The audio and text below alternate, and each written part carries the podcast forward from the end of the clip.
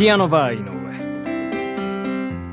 皆様どうもこんばんは。ピアノバー井上のお時間がやってまいりました。ピアノマン井上でございます。このピアノバー井上では私ピアノマン井上がピアノを生で弾きながら皆様と楽しいおしゃべりをしていこうというそんなラジオプログラムでございます本日も最後までよろしくお願いしますはいということでここで1曲聴いてくださいバニシングフラットでリスタートラインもうすでに胸騒ぎ出して家の天井を告げ始めた恋が天井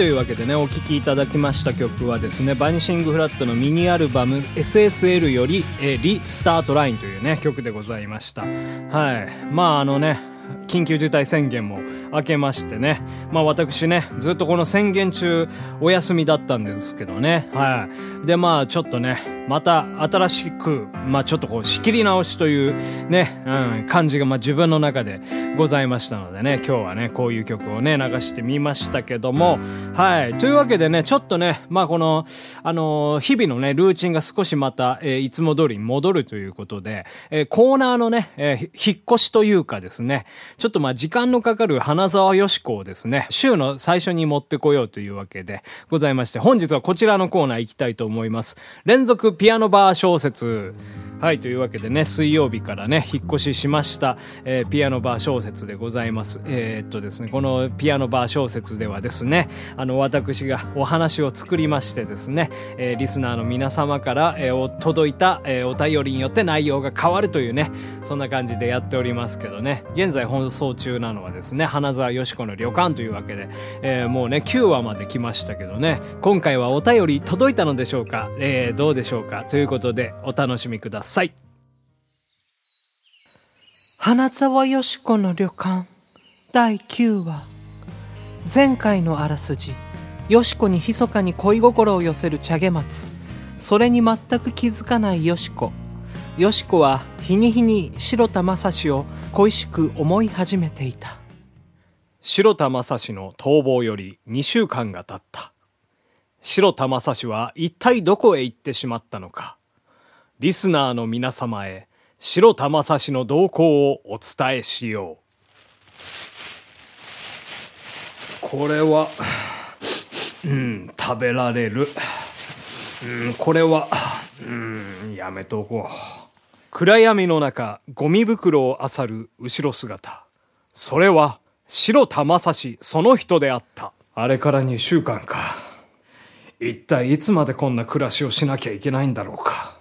しかし、茶毛松とよしこの会話によると、まだこの近辺は、俺を捕まえようとする令和お庭番衆が包囲網を敷いているようだし、迂闊に動くのは得策ではないな。ほとぼりが冷めるまで、今しばらくはここに身を潜めておくか。ん？厨房の電気がついたみたいだ。行ってみるか。さあ洗い物しましょううん茶毛松さん今日の稽古も気合入っとったな。めきめき成長しとるわ。お夕飯も美味しい美味しい言うてたくさん食べてくれたし。嬉しいわ。はあ。まさしさんにもまたうちの料理食べてもらいたいわ。まさしさん。よしこ。白田正史は、実は残尿館の内部にいた。天井の屋根裏部屋に身を潜めていたのだ。飛鳥山に追いかけられ、屋根に登った時、偶然屋根裏部屋の隠し扉を発見し、そこに逃げ込んだのだ。屋根裏部屋は、天井は低いが、普通の部屋のような内装になっていた。ベッドもあるし、電灯もつく。机や本棚もあり、誰かがここで暮らしていた痕跡もあった。本棚にあった日記を読んでみると、屋根裏部屋の主は、この残尿館の元主である、お上の増江の夫である、ノリスケという人物のようだ。日記によると、ノリスケは誰にも内緒で、この屋根裏部屋を一人で作ったらしい。出入り口は2箇所で、屋根の隠し扉と残尿館1階へ続く階段があり、書斎の本棚を動かすとこの隠し部屋に入れるようである。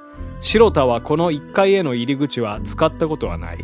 ノリスケの日記がある日を境にぱったり書かれていないのと、おかみやよしこの会話の内容から、ノリスケはだいぶ昔に亡くなっていると推測できた。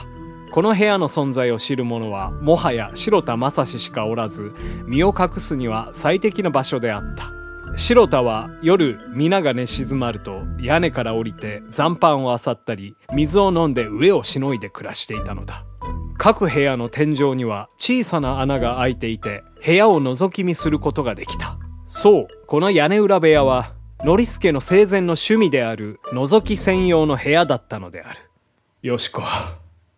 俺はいつも客の残した君の料理を美味しくいただいているよ。また君と面と向かっておしゃべりがしたい。よしこにだけは本当のことを打ち明けようか。いや、ダメだ。もし他の人間にバレたら俺は捕まってしまう。屋根裏で2週間過ごした白田は、よしこと茶毛松の会話や、よしこの独り言をいつも聞いていた。自分が殺人を犯すなんて信じられないと言ってくれたよしこ。まさしさん。と独り言をつぶやくそんなよしこを見て白田もまたよしこに恋心を抱くようになったのである。そうだ。手紙は手紙ならまだ危険性は少ないんじゃないだろうか。白田は自分の思いをよしこに伝えたくて仕方がなかった。屋根裏暮らしは辛く暇で木を伺って逃げ出そうとも考えていたがよしこのそばを離れることもそれはそれで辛いと感じていたのであった。白田は机にある小さな電灯をつけノリスケの日記の空白のページを切り取り筆を取った。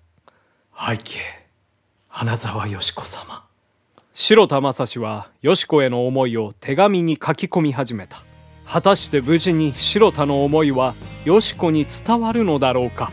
リスナーの皆様が想像する今後の展開を予想して送ってください。あなたのお便りで今後の展開が大きく変わりますお便りが採用された方は作家として最後にクレジットさせていただきます。締め切りは10月10日日曜日まで。たくさんのお便りお待ちしております。花沢よしこの旅館。作ピアノマン井上。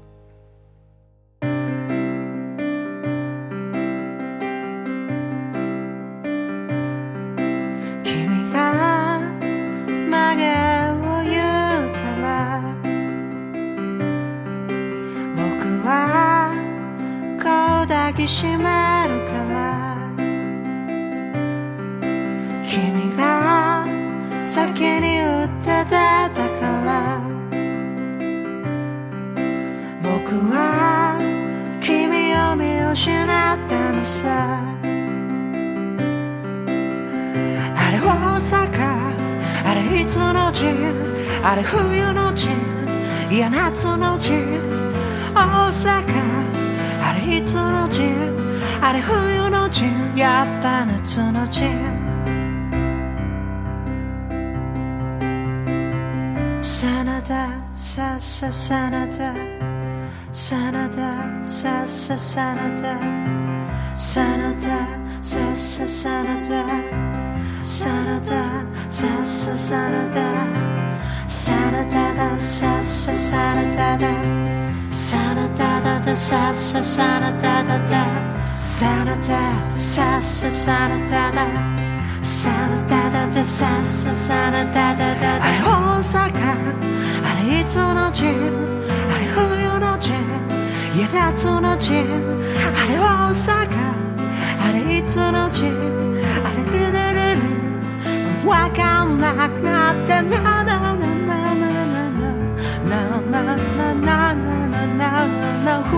ななななな冬の陣あれ夏のジンそうさ夏のジン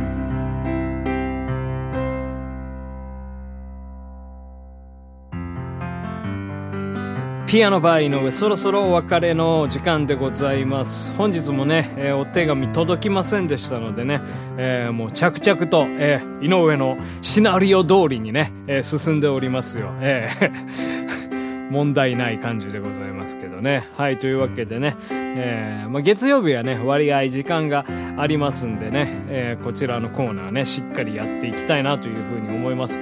まあね、もう連続してやっぱりまあ、続いてるコーナーでございますからね、まあできるだけね、えー僕この話がね、完結できるように、えー続けてまいりたいと思います。というわけで、このピアノバー井上では私、ピアノマン井上に対する苦情や文句、えーコーナーのね、えー募集、お話の続きなんかもね、ぜひともお待ちしておりますので、どうにかして送ってください。というわけで、また明日お会いできれば幸いです。ピアノバー井上、そろそろ閉店のお時間です。